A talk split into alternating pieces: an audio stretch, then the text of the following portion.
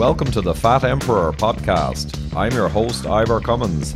We're supported by the Irish Heart Disease Awareness Charity, which advocates a simple CT scan to reveal your CAC score. So, know your score and take action to prevent that premature heart attack. Everything you need to know will be right here. We're here at Low Carb Universe in Mallorca, and as you can see, the beautiful backdrop behind us, but we're still working hard, don't worry about that. And I'm meeting this morning with Dr. Gary Fettke and Belinda Fettke, who have a very interesting story to tell. So, delighted to meet again, Gary, Belinda. Hi, Ivor. Thank you for having us. Oh, my pleasure, absolutely. And you have a fascinating story, well, kind of two stories. First, your persecution and exoneration, and then we'll get on to the fascinating kind of background of where all the dietary guidelines came from and why ultimately you got into trouble. So maybe Gary, if you start with that. Well, a lot of people already know my story. It's very similar to Tim Noakes. Going back several years, I started challenging hospital food, and particularly the amount of sugar that was given to my patients. And I'm an orthopaedic surgeon in Tasmania. For many years I've been looking after the complications of diabetes, and particularly foot ulceration. So I've been chopping toes off, chopping legs off for a couple of decades, and ultimately you get sick and tired of that. So I looked at prevention, and quite clearly sugar became the number one problem. So I started questioning the amount of sugar my patients were getting in hospital. And to this day, if you've got diabetes in hospital, it's still recommended that you get 3 desserts per day. So I said, look, this is crazy, this is ridiculous. And I started questioning that. In the process of questioning the sugar in the hospital, food and junk food in the hospital, I started questioning the quality of hospital food. And we all know hospital food is lousy and can be improved.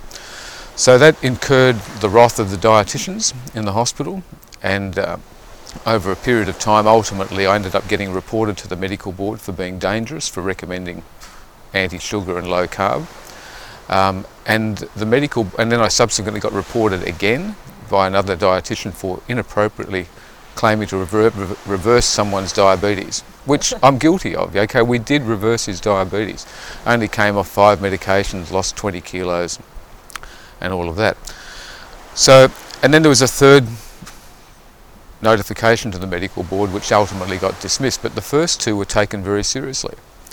And over a couple of years, 2.5 years, I was investigated, and a decision was made against me to say that I'm not allowed to advise my patients as an orthopaedic surgeon to reduce their sugar intake, even if it was shown to be best practice. And that was a decision that was made lifelong and non-appealable. So obviously, once you see the results of low carb for your patients, you can't unsee them. And I've never stopped talking about it. And with the support of Belinda, with her research, and with the support of social media and the community, we've kept on challenging that, and it's involved 2 Senate inquiries at a national level. It's involved the National Ombudsman, and after 2 more years of appealing my non-appealable decision, it's crazy. We couldn't go to the Supreme Court. Like, we couldn't use the judicial system to appeal it, but we could go to the National Health Ombudsman to see if there was a problem with the process. That was all she could rule on. She couldn't say whether Gary could be. So we showed that there were problems in the process, which clearly there were, and Belinda will allude to those. And ultimately, it was sent to an independent medical board, and they looked at it for 6 weeks, and they tossed it all out and said, this is ridiculous. So he's free. Not only did they say that I wasn't guilty of anything, they've actually apologised. Now that's almost unheard of that you actually get an apology from the medical board. But ultimately, we lost 5 years of being dragged through the system. Yep. And in that time frame, my lecturing to students was taken away, my research was curtailed, and we've been stuck in that limbo. But in the same time frame, we've also been, going forward and to the public. Yeah. Well, it's an incredible job to have gone through all that. Both of you, actually, obviously, you shared the experience, so to speak. It was also particularly malicious, because I noted at the time, which was incredible, they said that even if the science advanced and you were proven to be correct, you would still remain banned for life from speaking, That's a bizarre... It was completely bizarre, and obviously I questioned that. And that's one of the things which the National Ombudsman was actually to hang on, because she said, even she said, hang on, this is a... How can you make it lifelong? Because so many things, you know, I say that science evolves by being challenged, not by being followed. And you know, that's on the bottom of my emails. I mean, that's my mantra. So we have to keep evolving in our knowledge. And there are things we do today which are going to be shown to be wrong in the future, as they have in the past. So it was a dumb ruling, and you know, and thank goodness, common sense. It was a spiteful comment, I think. You know, it sounded spiteful, and it was their undoing, really. Yeah, and it was amazing to me, and I've seen a lot of corruption in this whole sphere, obviously, like yourselves, but that one struck me as bizarre, and the thought crossed my mind as well, that's kind of implicating them, in a sense. So it did turn out to be. And how we got here then is the other part of the story. So you're exonerated. It's a huge shot in the arm for people all over the world trying to promote healthier food, like Noakes' exoneration, yours, Anna Dahlqvist in Sweden. It's literally, mine was the last case to be closed. And so therefore, I know that it's pretty well opened the floodgates. I mean, I've been contacted by hundreds of doctors who have said, actually, we feel safe now to go ahead with this. And talk about it.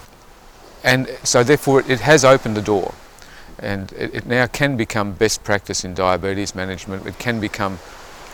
He says it can become, but you look on our dietary guidelines and you look at the Dietitians Association of Australia, which is our peak nutrition body, and they're still calling low carb a fad.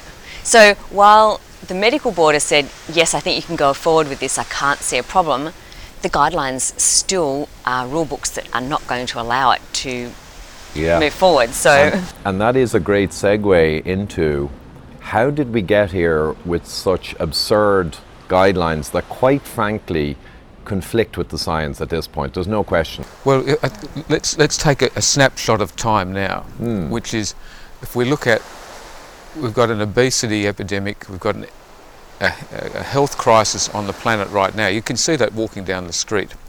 And so we've had in place dietary guidelines for a long period of time, and one of the arguments is that we don't follow the dietary guidelines. Well, we know we do. If you look at the last 40-50 years of data out of the US, out of Australia, out of the UK, we have in fact increased our cereal and grains, we've decreased our meat and particularly our red meat consumption. We've done that. So the current dietary guidelines are cereal based, grain based, anti-meat, anti-dairy, and rapidly becoming vegan. So that's the food pyramid, that's really what's being promoted at the moment, and guess what, it hasn't worked. So therefore we've looked to say, and obviously low carb, healthy fat living is not the food pyramid.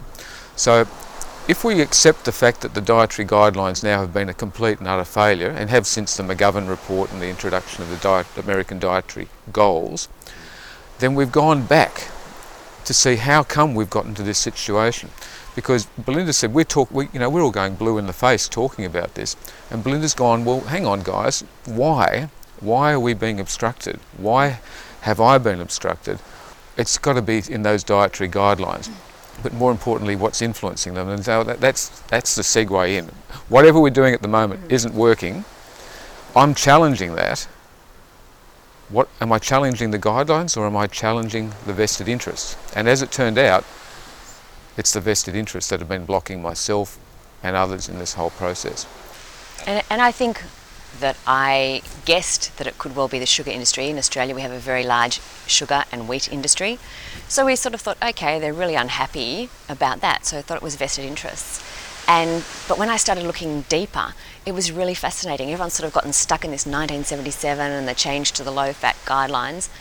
But I just kept going back, and it was fascinating, all the way back to what I've come to understand is it's the evolution of the evolution of our plant-based dietary guidelines have come from the two arms of the temperance movement, which sounds really bizarre, going all the way back to the 1800s. And in prefacing this conversation, I think it's really important to say that I'm not anti-religion in any way. Going down and finding some very strong religious influences on our dietary guidelines, was just something I never expected to find. So I'm not anti-religion, and I'm not anti-vegetarian or vegan even. I think people have the right to a choice, and whether that's cultural, ethical, or a religious ideology, you know, they have that ability to have that choice in our current society, I would think, and certainly from me. But as I've gone through and looked at their influence, the influence of vested interest and religious ideology on our dietary guidelines, and particularly the evolution of the plant-based, which is, I believe, a vegan dietary guidelines, they've taken away my choice, and they've taken away your choice, and they've taken away society's choice to eat meat. And it's bizarre. You think, I thought Gary was in trouble for talking about sugar and cereal, but it was actually he was in trouble for advocating animal protein and animal fats. Right. And this story, and I am broadly familiar with it, though the viewers may not be, it goes back literally to the 1800s. If you do proper detective work, which no one really has, it's... Well, except Belinda. Except Belinda, can I just say, though, Reith Southern, there's a young guy in America. Reith Southern has done a lot of research into specifically the Seventh-day Adventist Church dietitians on the dietary guidelines. So from about the 1950s, a lot of my research I got from him. So I'm not the only person, but he hadn't realized the medical influences. He was specifically looking at dietitians, but it gave me an amazing segue into going back. But I then went back even further, because I found that the introduction of the formation of the American Dietetic Association was founded by a Seventh-day Adventist. So, you know, going even further back, but he'd certainly found a lot of information from the 1950s. All right, great. So if we go to the origins of the origin, back in the 1800s, yes. Yeah. Where it really began, this influencing force that I guess grew over the century and became more and more organized and more modern and subtle in its actions. It started in the late 1800s with a certain lady, I think. It actually started right at the beginning of the 1800s with a guy called Sylvester Graham, and you may have heard of Graham crackers and Graham flour and all those. They were all to stop people being stimulated by caffeine and alcohol and cigarettes and meat. And they believed there was a scientific and political and religious rationale for vegetarianism. So he was the health reformers of the early 1800s were the start of this rationale. Western vegetarianism is completely different to Eastern vegetarianism. That's, Gary will explain that. Well, Eastern vegetarian is based upon a cultural respect for where the animal sits within the whole food cycle. And even in Eastern vegetarianism, they will eat some animal produce, and then when the animal gets old, they'll, you know, for a lot of religions, they'll actually eat the animal, but that's done in a respectful way. And so Eastern vegetarian is built on centuries of care for the soil, the environment, and the whole picture. Whereas Western vegetarianism really only goes back to the early 1800s. And it's purely to stop people. Yeah, to quell their lust. Their lust. And it seems strange, but that's what it is. And then that's evolved until one group, which was the founders of the Adventist Church, and then extrapolate. They brought those principles of, so it wasn't just stimulants of, again, caffeine and alcohol and cigarettes, but they believed one of the biggest stimulants in our life was meat. And it actually became church doctrine to not eat meat, to stir baser passions, and the most heinous sin of all was masturbation. So this is where cereals came from. The cereal industry was birthed from this belief that they had to try and find ways for people to have protein and different things in their body to get rid of meat. Right, because meat was seen, and I think the origins of the word, I mean, carna, meat, carnal, there's a lot of negative connotations in history, and I guess they really jumped on that and saw it as a really big negative influence on a society, like alcohol or things that it would drive. The main thing was they thought it was masturbation, though. Her first book was a solemn appeal to mothers and how to stop your child masturbating. And the biggest thing was not to put meat on their table. And I segued it sort of differently in my talk, so I really came back and talked about the temperance movement and worked out ways, because John Harvey Kellogg is obviously someone we recognise as a person involved with the cereal industry, and he and his brother developed the flaked cereal. But it was, so then I said, well, you know, why was he so intent on developing peanut butters and nut meat analogues and all of these other things?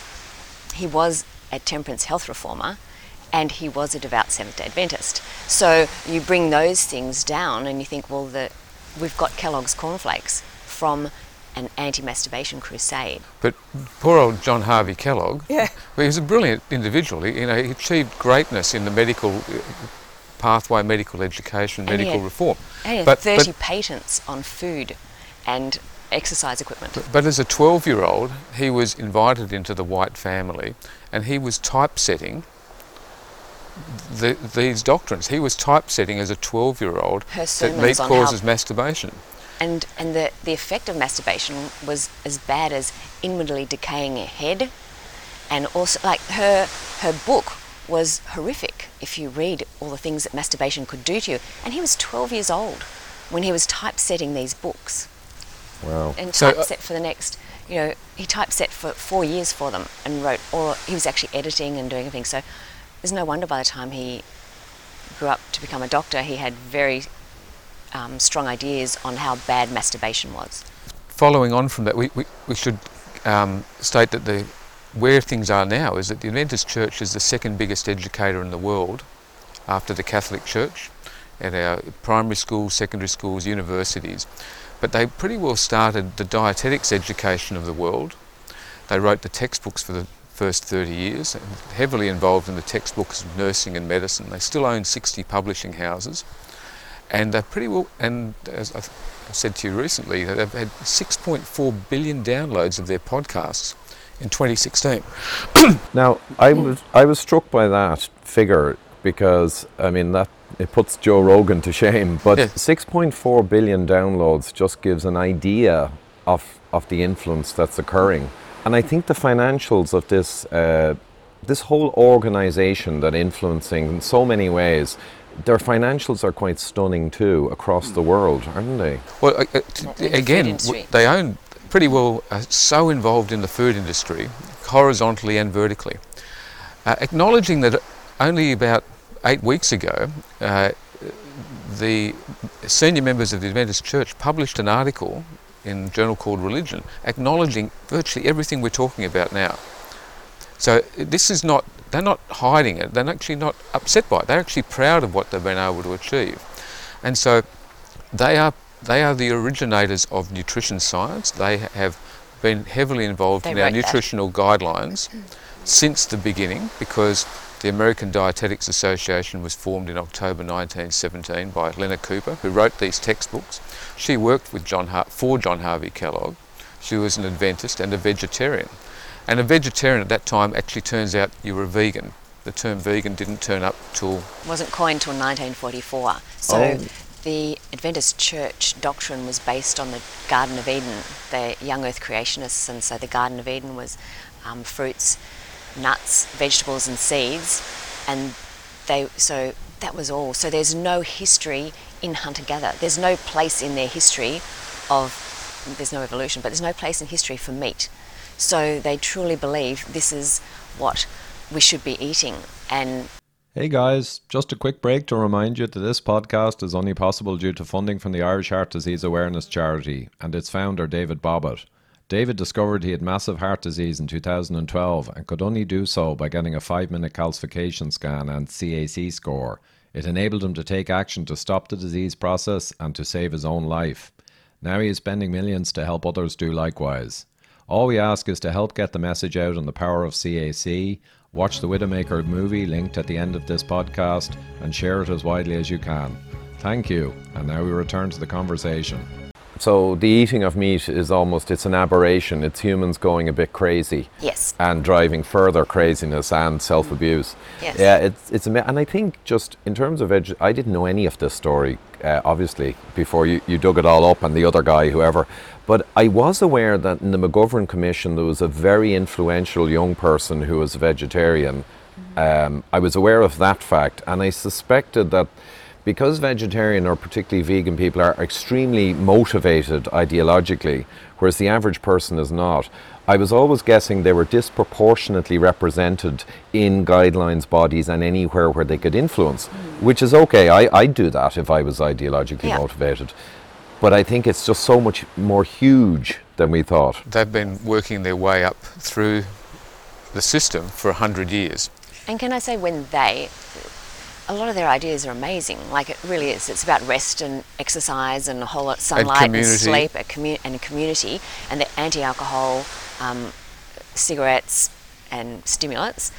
But what's really fascinating is how they've moved together.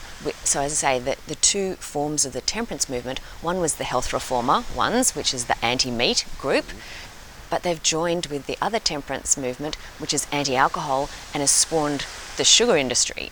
So it didn't start sugar, but it formed these industries of Coca-Cola and ice cream sundaes and chocolate and all those other things. So this sweet, and also then putting the sweet into the cereals, it allowed them to find a way to celebrate as families and be communities and whatever else, not having alcohol. So these soda fountains were called the New American Bar. You know, it was an ally of temperance. So the food industry that was creating the sugar, and the food industry from the Seventh-day Adventists that were all aligned with vegetarian substitutes of meat just match so beautifully together, because the sugar gives shelf life to the vegetarian products. It doesn't help meat. So, you know, this is where it's all interconnected. And Harvard University was the start of the Nutrition Foundation and the School of Public Health were all started by food industry. So 5 food industries gave money to this Nutrition Foundation, which was part of the Harvard School of Public Health. And they worked with the Adventist Church to do the very first Adventist studies, because it suits both. They grow together, and even though they've got very opposing ideas about things, the interconnection and has just helped.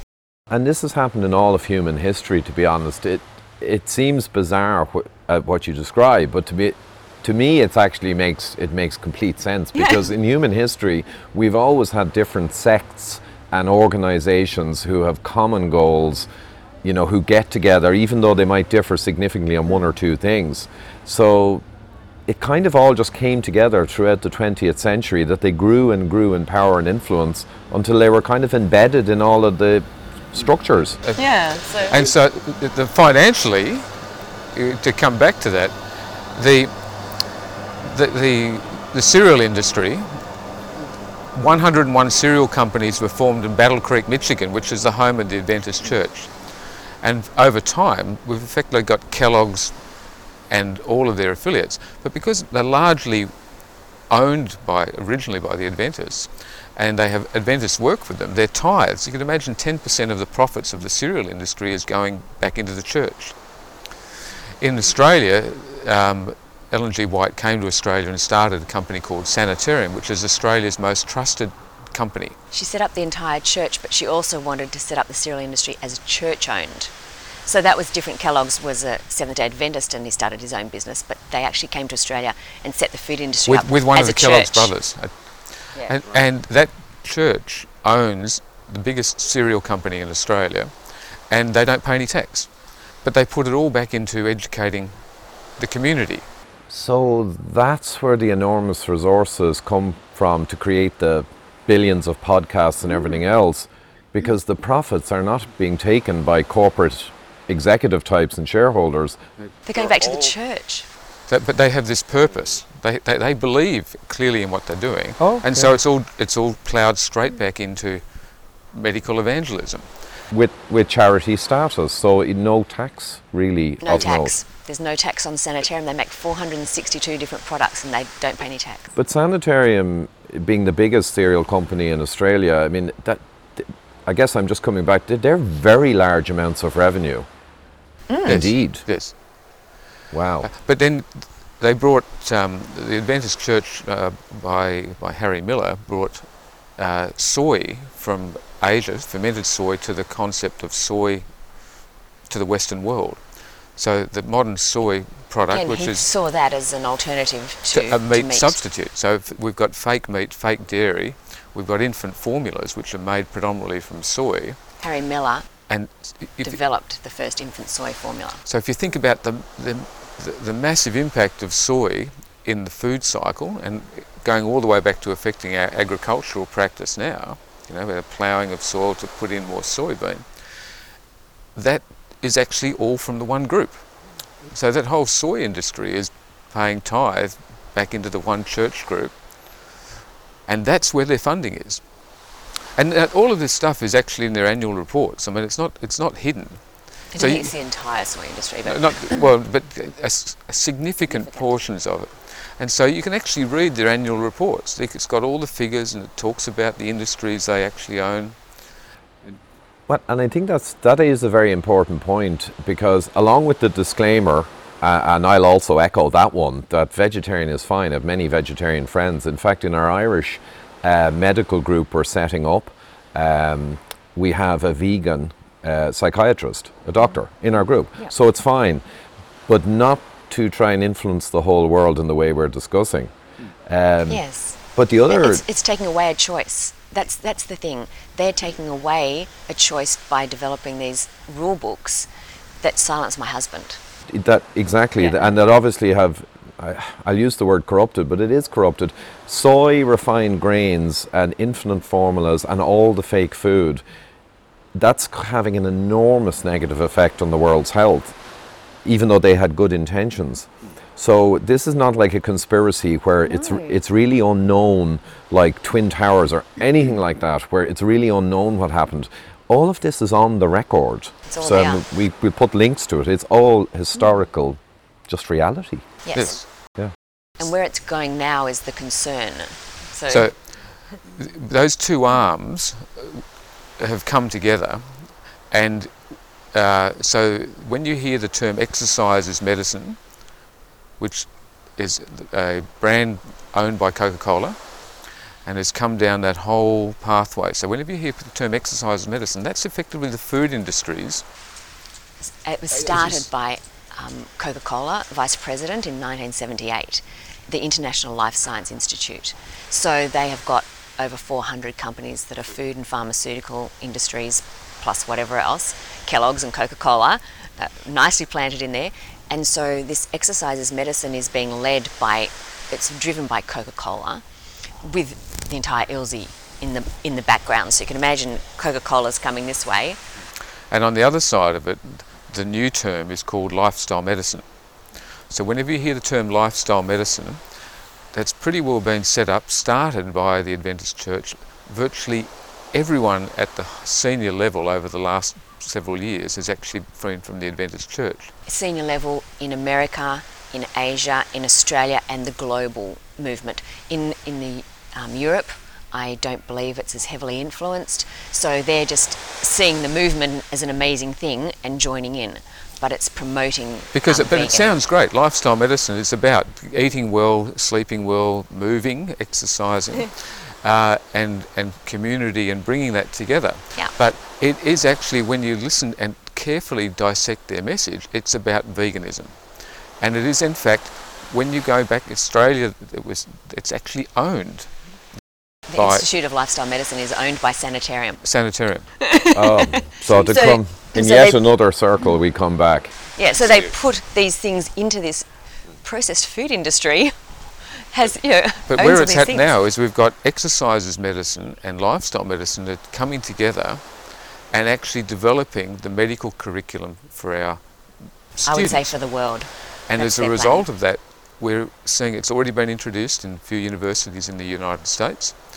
Loma Linda, which is the Seventh-day Adventist University, Harvard University, and South Carolina, Greenville, which Stephen Blair's involved with, and he's been funded by Coca-Cola in the past with the Global Energy Balance Network group that's now defunct.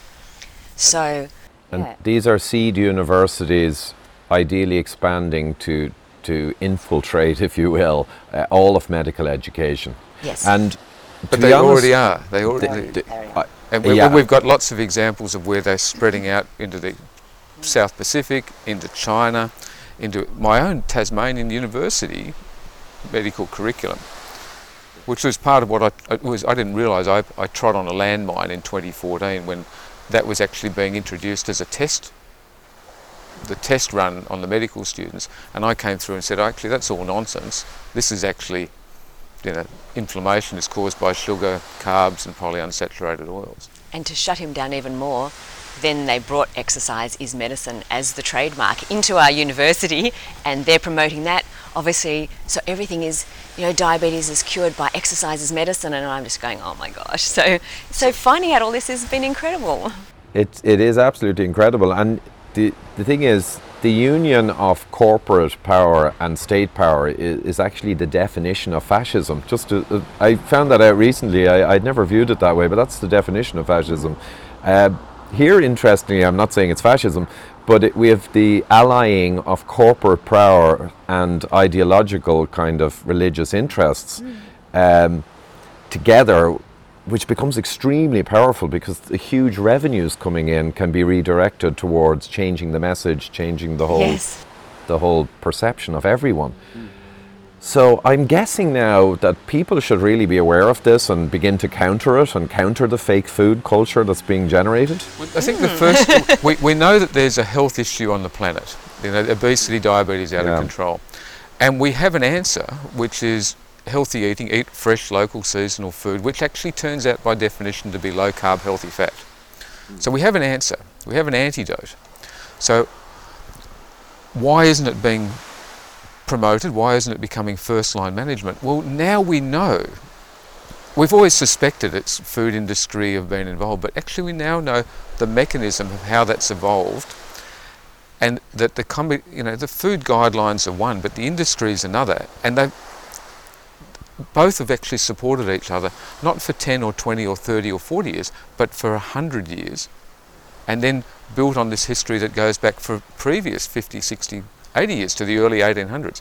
So our whole, and I call that generational education. You believe what your teachers have taught you and your teachers before them. So as a result, this has just become the norm. And I can just tell you, never upset a woman and pick on her husband. Yeah. Absolutely, because look what's happened. All of this has become revealed. Yeah, if they'd never gone after Gary, and just if the medical board had just gone, this is a bit silly, let's have a conversation, you know, we want you to get off social media or whatever else, I would never have looked. But they were so dogmatic, and I just went, you know what, they're not taking my husband down, and I'm going to find out why. Excellent, Belinda. And you know, but that's often the way of dogmatists, especially ideologically driven ones. They will tend to react very strongly when they're in any way threatened. But like you say, lucky they did. And with Noakes as well, lucky they did that absurd, you know, accusation. And now it has blown back on them. And, you know... See, that's what Russ Green found out. He found this exercise as medicine. Like, that's influenced Tim Noakes, the International Life Science Institute, is that powerful one that seems to have affected Tim Noakes. But now we've brought in the fact that it's not just that, it's this as well. And Tim was just like, oh my gosh, now I understand why the vegan movement was so anti what I'm talking about. So, and yeah, I think it's... So we have layers here of marriages made in hell, essentially, over hundreds of years, creating a dysfunctional family at a disease epidemic. But there is one thing though, the ILSI, I might just call out, I had a run-in with people involved with the ILSI, and I wasn't aware of them. I was involved in a debate, and I found out afterwards about the ILSI. From Belinda? From Belinda. I let you know because I've been looking into it all. You're right, we messaged at the time. Yes. You tipped me off. Because and I was amazed when I looked up ILSI. It was a think tank, which is always suspect, started in America, right, around Washington or something. In 1978. 78. Right. You see a think tank starting, you know that's corporate revenue kind of stuff going on, it's just the way it is. But when you look, and all their directors on the industry side cover every Coca-Cola, Nestle, Danone, I mean, it's just a who's who, Kellogg's, all the cereal guys. And then you look at the other side, directors from, like, education and medicine, and all these professors, every country allied. And I just looked and I said, whoa, that's exactly what I'd do if I had an interest to make what you're describing happen. Of course you would. Key opinion leaders, bring them in, get them on board, and talk about research and advancing health. And it's always eat more, eat less. If you have a look at all of their programs, and carbohydrates are the gospel truth, you know. Oh, eat less, move more. It's the classic CICO, calories in, calories out, deception that Coca-Cola and all the food companies love. But if you listen to them now, it's exercise more, eat less meat. That's what we've worked out, you know, ILSI and the religion, this is what they're after. Move more and eat less meat. Now, just to be clear, that is certainly the intent. That's not technically a phrase yet. No, but if you'll hear it. So watch out for that. You look for it. So, I mean... They're talking about meat tax. ILSI now. True. ILSI are taking dietetic education into China. They're writing the textbooks for dietitians or dietetics for China at the moment. And medicine. So the things to listen out for, now that you know... They might not specifically say eat less meat, they'll call it plant-based.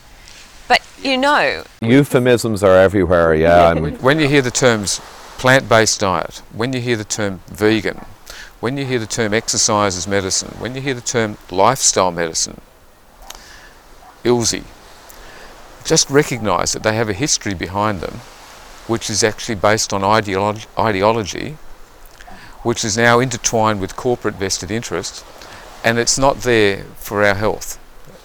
Well, it's advertised as such, and they believe in it. And I was going to say... We don't always agree, okay? There's a bit of marriage counselling. Ivor, intervene, quick. But they believe it's for health. So, in fairness, but health and salvation, and that's the difference. It's the heady mixture that's always the problem, and in fairness...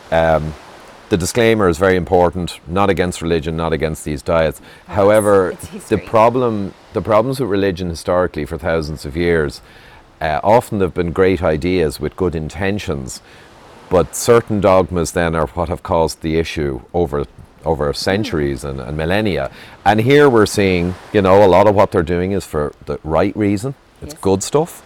And unfortunately, it's just carrying with it a Trojan horse of something that's completely irrational and anti-scientific, and that's being carried through, unfortunately. I think that's perfect. That's a brilliant summary.